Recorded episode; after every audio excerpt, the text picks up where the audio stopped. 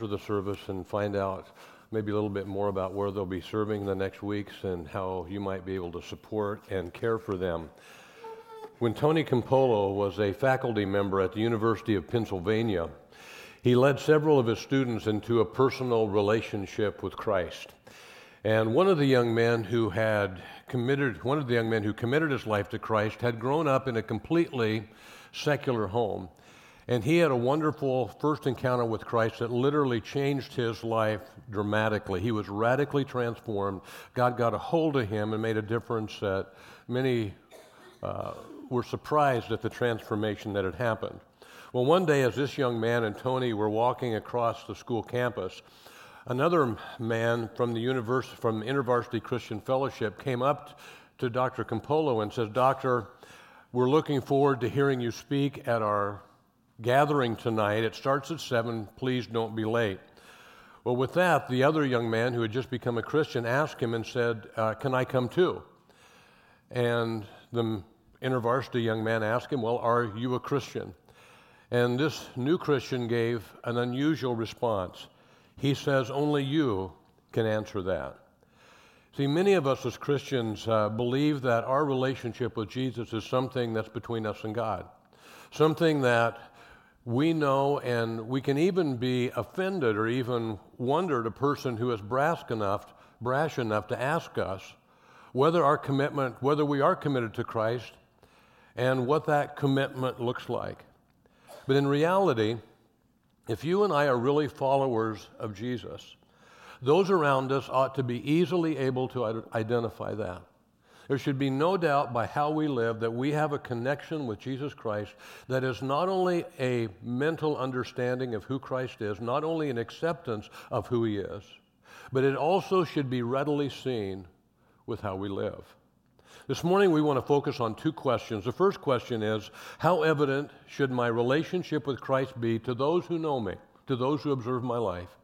And the second question is, is what does a saving faith in Christ look like?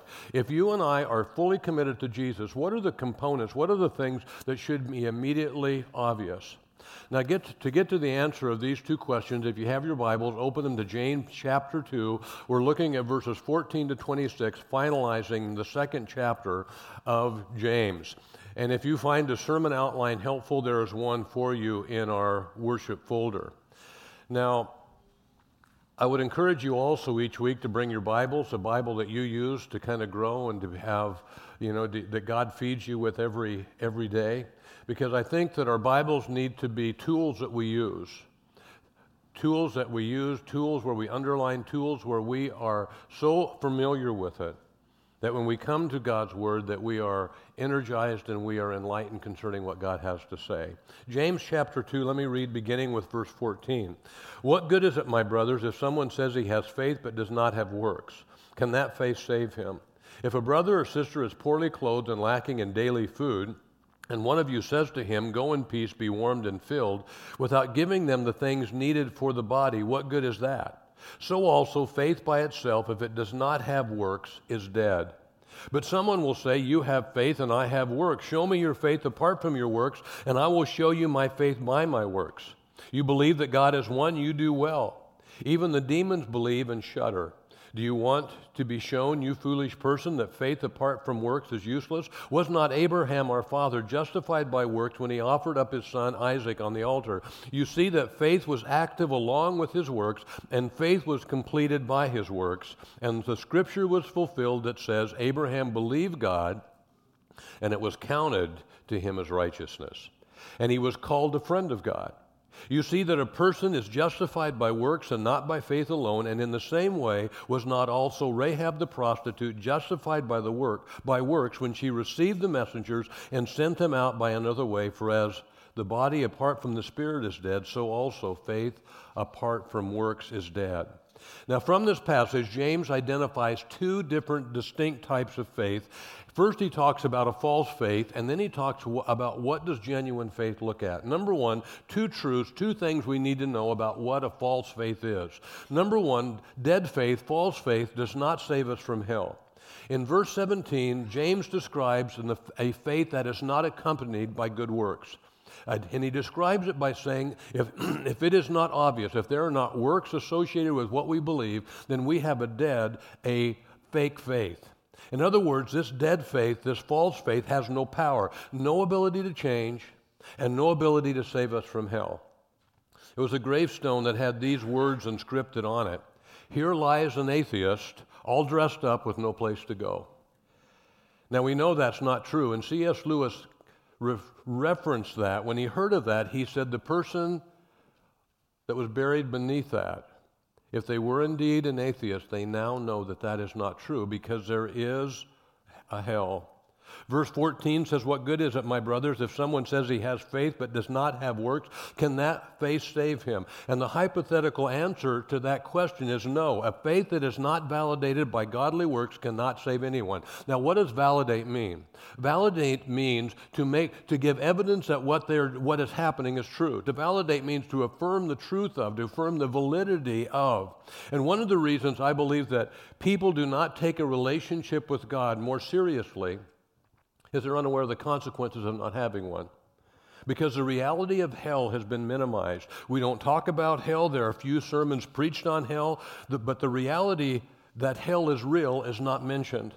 Many years ago, Charles Spurgeon wrote these words, and words that describe for us what hell looks like. He says, There is a real fire in hell as truly as you have a real body. A fire exactly like the one that we have on this earth, except this it will not consume you, though it will torture you.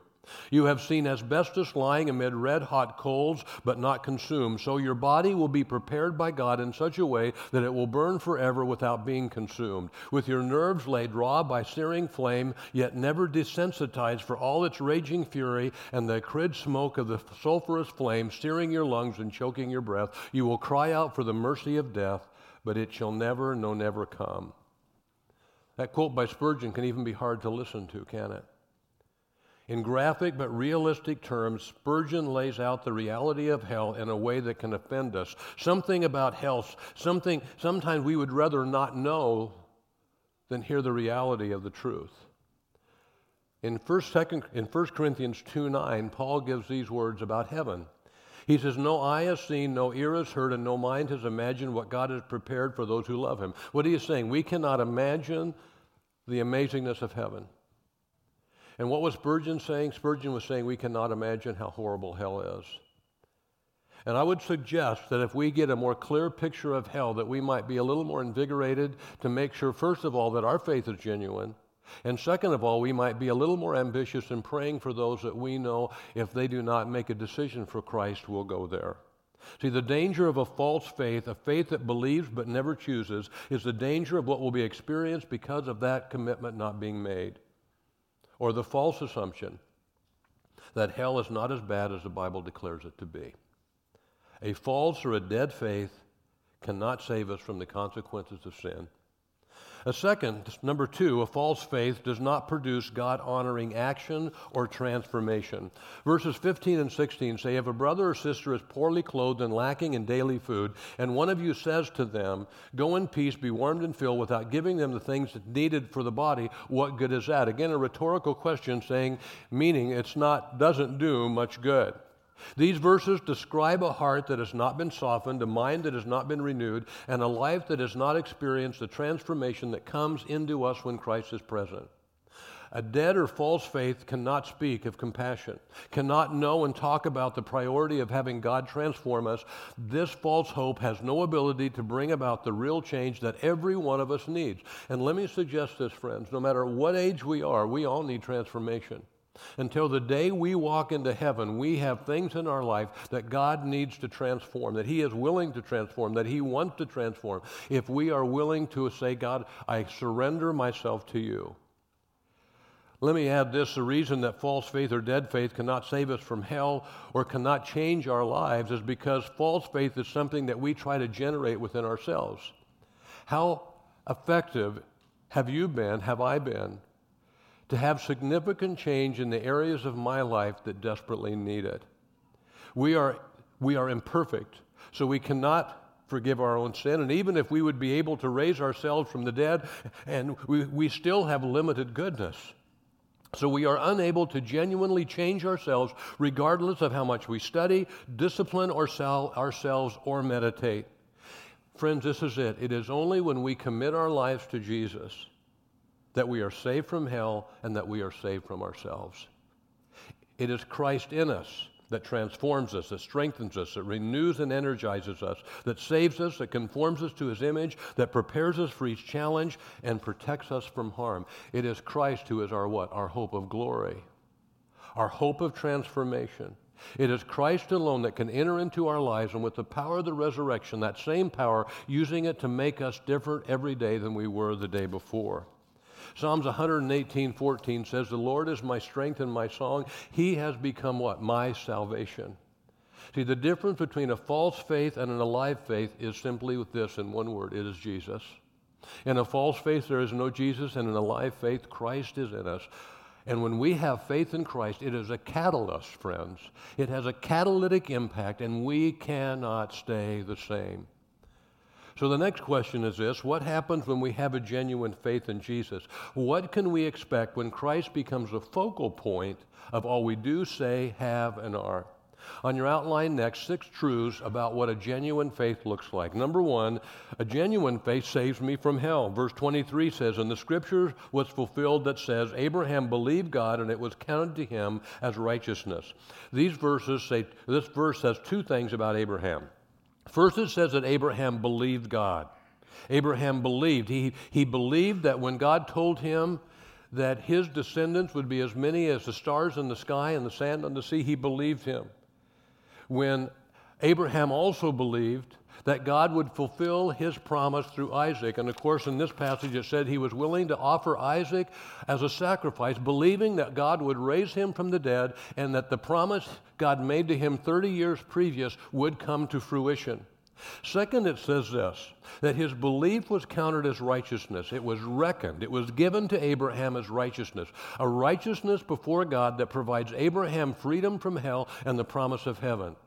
The two conditions of a genuine faith are that we believe in God, who He is, and what He does, and that the second is that the faith we receive from God changes us.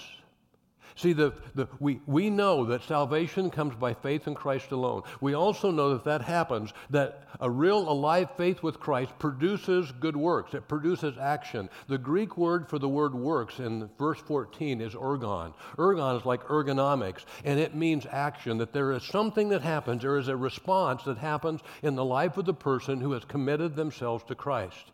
The faith that we receive from God is a life giving faith. It is active, it is alive, it moves us from heaven to hell because when we reach out to God in faith, He enters into us and our faith becomes a pathway of power and blessing. Our faith becomes a pathway that God uses to change us, to make, our, make within our lives evident the fact that Christ is real and He is working in our lives. And friends, if I look at my life and you look at your life, and we cannot see a transformation, if we cannot see a transgression into being more like Jesus, we have to stop and say, Lord, what do you want to tell me? What do I need to learn so that you can be more evident within my life? Are there fears? Are there habits? Are there hurts? Are there hangups? Are there other things that need to be changed within my life? Number two, genuine faith results in transformation and action. Verse 18 James says, But someone will say, You have faith and I have works. James responds, Show me your faith apart from your works, and I will show you my faith by my works. In this verse, James gives his response when someone says to him, You have faith and I have work. Now, what is James saying? He is saying that some will say that as long as you have faith, you don't need action. Or if you have action, you don't need faith. In, in other words, God doesn't matter. It doesn't matter to him, it's okay. And James, in his own way, counters this claim by making the point that it, is, uh, that it is impossible for anyone to prove that their faith is real apart from how their lives are changed because of what God does in the life of a person who submits himself to Him. James is saying that real faith changes us. Real faith transforms us at the very core of our being, and we live and act differently because Jesus is in us.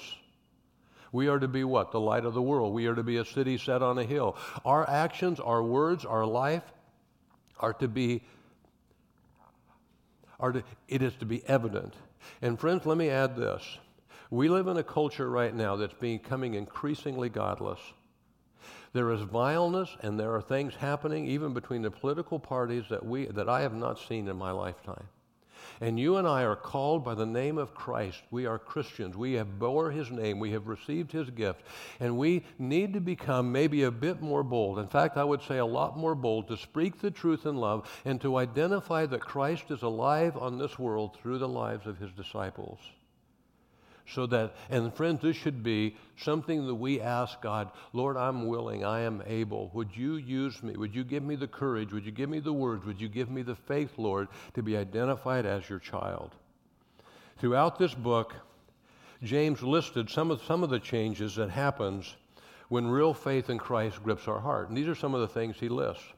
In chapter 1, he lists endurance, perseverance, purity of life, obedience to the scripture, compassion toward the needy. In verse 2, he talks about impartiality and compassion. In verse 3, controlling our words. In verse 4, humility, telling the truth, and patience in verse 5. These are just some of the things that should be transforming within our life as Christ is growing in us. James said that Abraham on his own did not have the faith that he could believe on his own that Isaac would be brought back from the dead if necessary. But he had the faith to believe that God could give him that faith if he believed in Christ. See, friends, when we have a faith, and when we take that first step of faith and say, Christ, I believe in you, you know what God does? He grows our faith. He gives us experiences where one after another our faith becomes greater. But God says, I'm going to take the first step towards you. I'm going to send Jesus on, to, on the cross. He's going to die. He's going to raise again. He is going to live among you. I'm going to take the first step and come to you. As you take the second, your step and come to me, I will begin in you a transformational walk of faith. Number three, real faith is easily identified. In verse 18, James makes a statement that our faith is seen, is validated by how we live. What we do confirms what we believe. See, in your mind, what, what more, most basically, what most purely identifies who a person is, what they say or what they do? Someone said that our, our faith is most clearly identified by what we do when no one's looking, when we're alone. That that becomes the core, the very essence of what our faith is. In verses 21 to 26, we have the story of Abraham being willing to offer his son Isaac to God. And then we have the story of Rahab the prostitute being willing to hide the two spies that had come to Jericho to see what the Israelites would need to do to take this city. In Joshua 2, we read that Rahab hid the spies under bundles of flax on her roof. She lied to the king and saved the lives of these two men of God. Now, what, let me ask you a question. What was it that led Rahab to take such a risk. To risk her life on something she could not guarantee. She could not guarantee that these men would be merciful to her, that the other leaders of Israel would listen to them and, and, give, and give safety to her and her family. What was it that made her willing to risk everything? Let me read a few verses from Joshua chapter 2 that identifies this story. Just listen along, please, as I read. Before the men lay down, she came to them on the roof and said to the men, I know that the Lord has given you land, and that the fear of you has fallen upon us, and that all the inhabitants of the land that all the inhabitants of the land melt away before you. For we have heard how the Lord dried up the water of the Red Sea before you when you came out of Egypt, and what you did to the two kings of the Amorites and who were beyond the Jordan, to Sihon and Og whom you devoted to destruction. And as soon as we heard it, our hearts melted, and there was no spirit left in any man because of you. For the Lord your God, He is God, in the heavens above and on the earth beneath. Now then, please swear to me by the Lord that as I have dealt kindly with you, you also will deal kindly with my father's house, and give me a sure sign that you will say, save alive my father and mother, my brothers and sisters, all who belong to them, and deliver our lives from death. And the man said to her, Our life for yours, even, for, even to death. If you do not tell of this business of ours, then when the Lord gives us the land, we will deal kindly and faithfully with you. She heard she believed and she acted. She heard about the God of Israel. She believed that he was God. Listen to verse 21. She says this affirmation of faith For the Lord your God, he is God in the heavens above and on the earth beneath. She had heard that. She had believed that what the Israelites had done, and she acted because of her her faith was obvious. Because she acted, her faith was obvious. See, what, God did, God gave her words.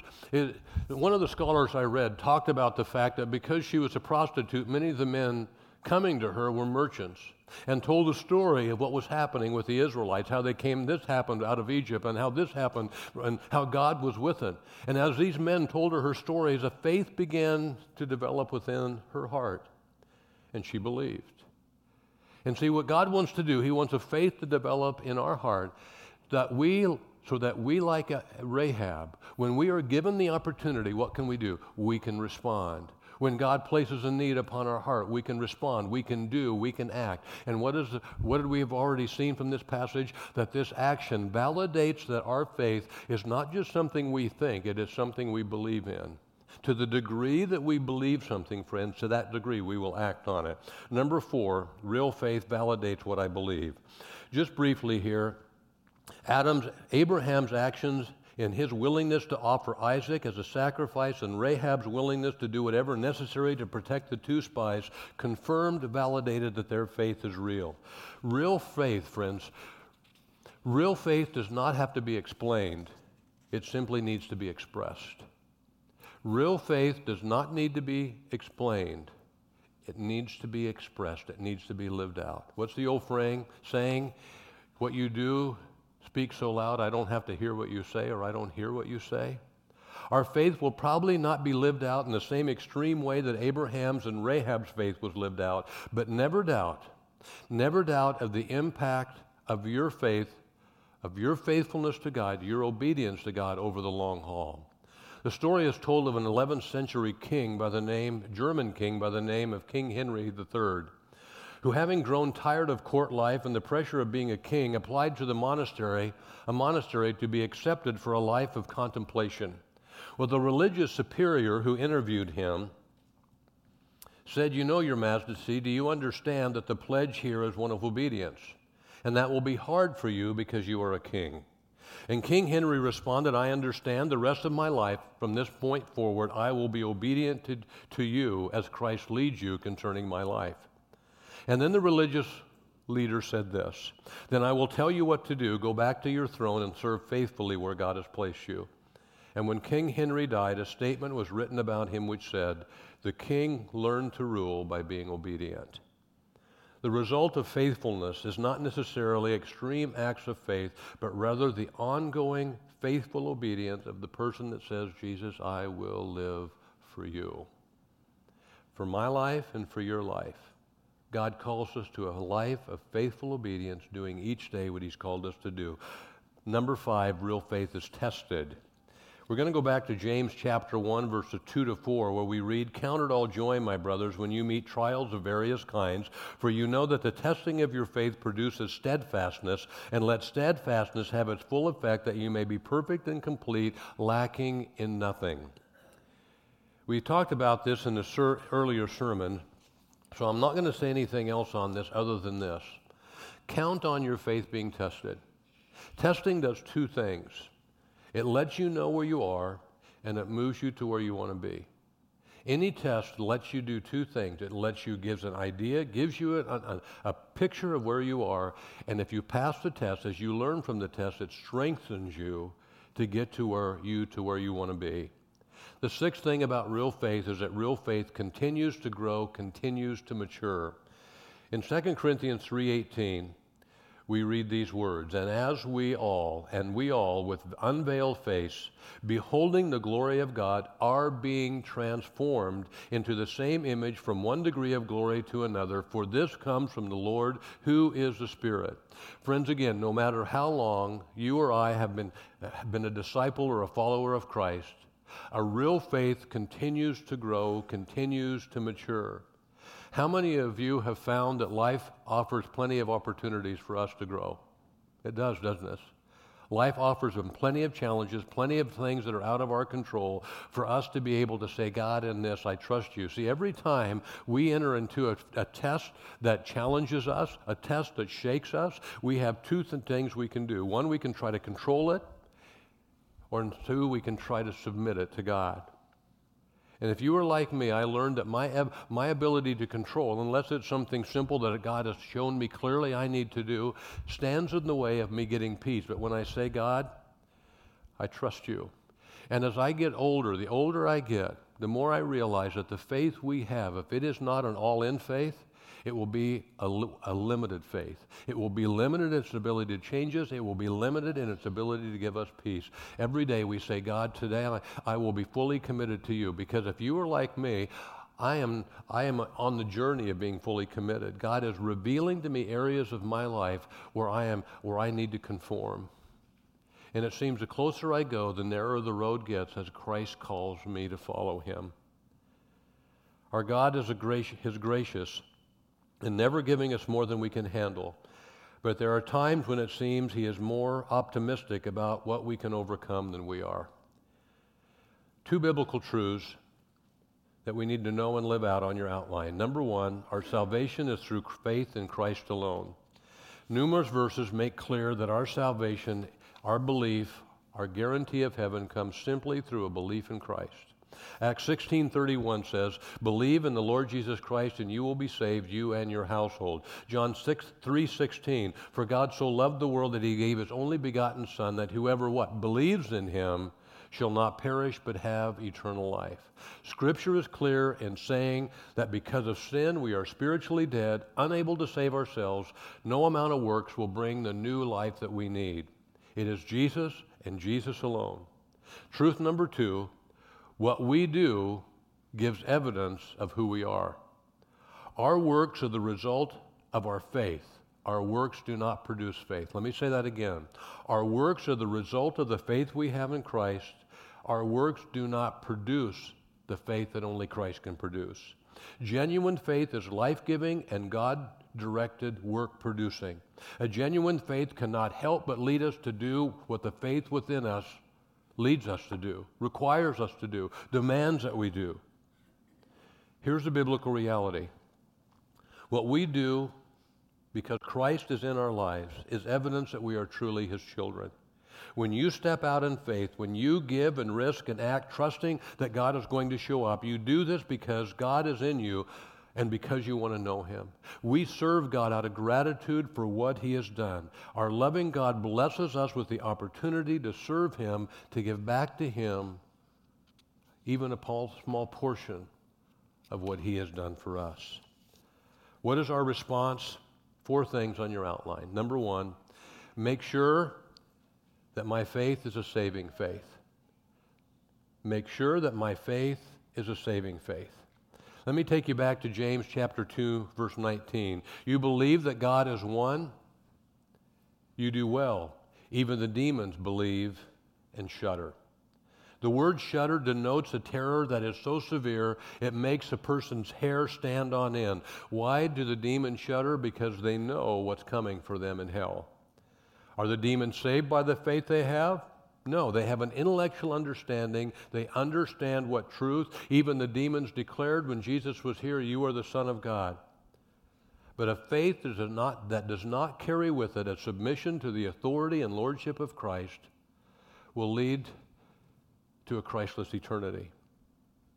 Our faith, only a faith that surrenders to Jesus, accepts his death as payment for our sin, is enough. Only a faith that accepts his lordships and as King Henry did, vows obedience. This is a saving faith. So we need to make sure that our faith is a saving faith. Do we have a faith in Christ that is based on belief alone? And then we open our heart up and say, Lord, I am willing. I'm willing to do whatever it takes to become who you want me to become. Number two, response two, is seek God above everything, above anything and everything else.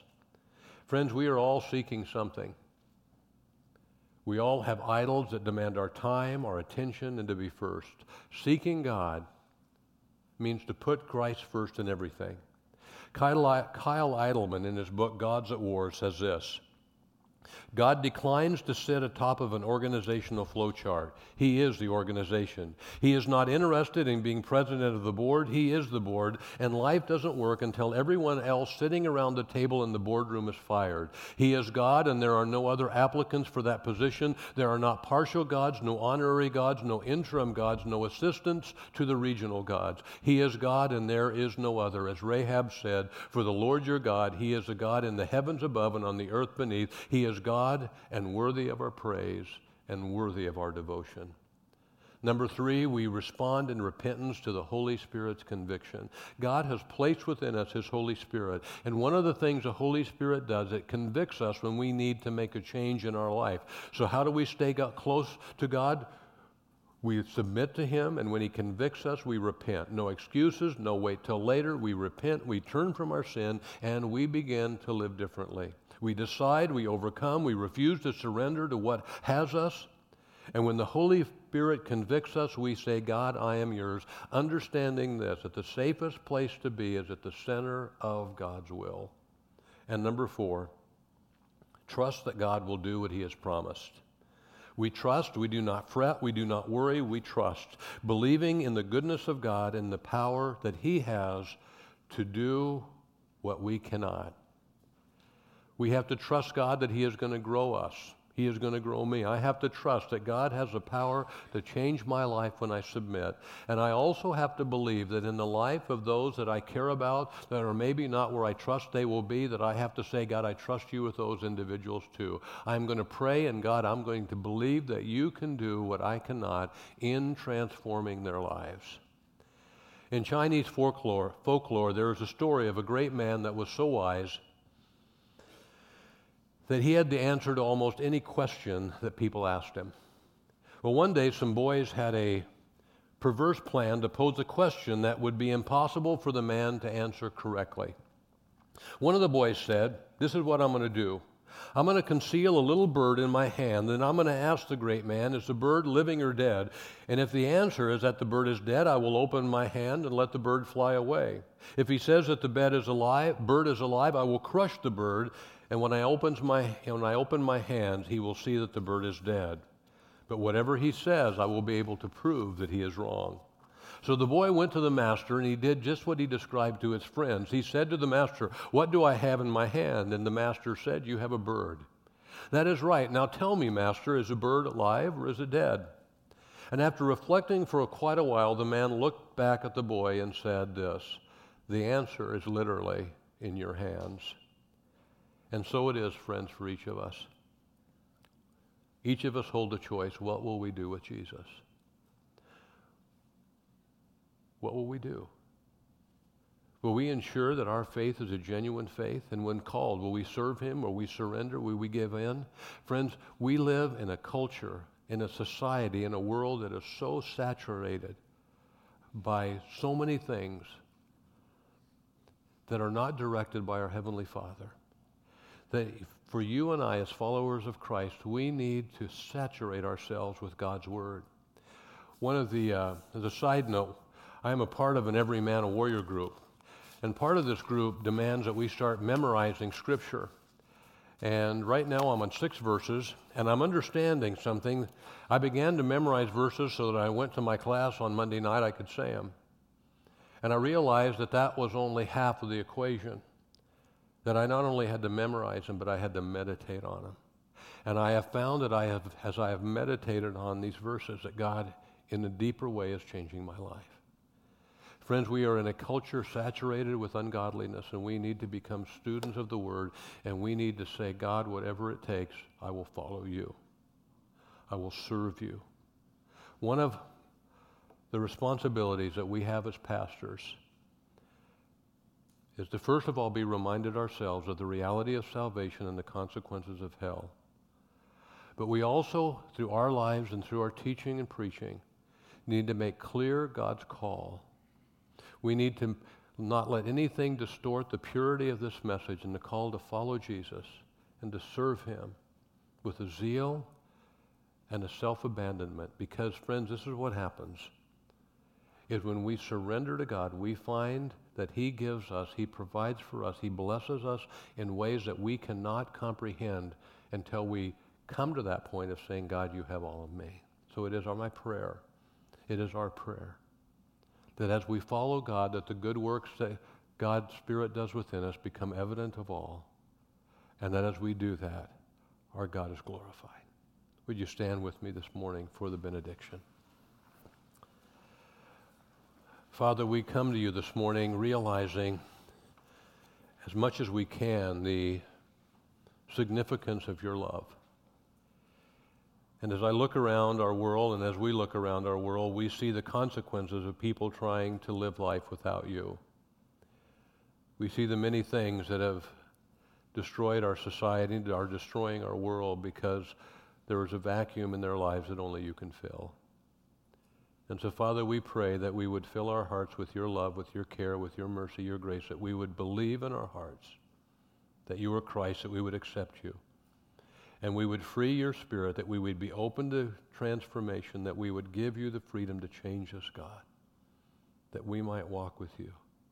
This morning as we close, I thank you that you walk ahead of us to guide us, beside us to encourage us, and behind us to protect us. May we go in your name, carrying your message of hope and grace and freedom.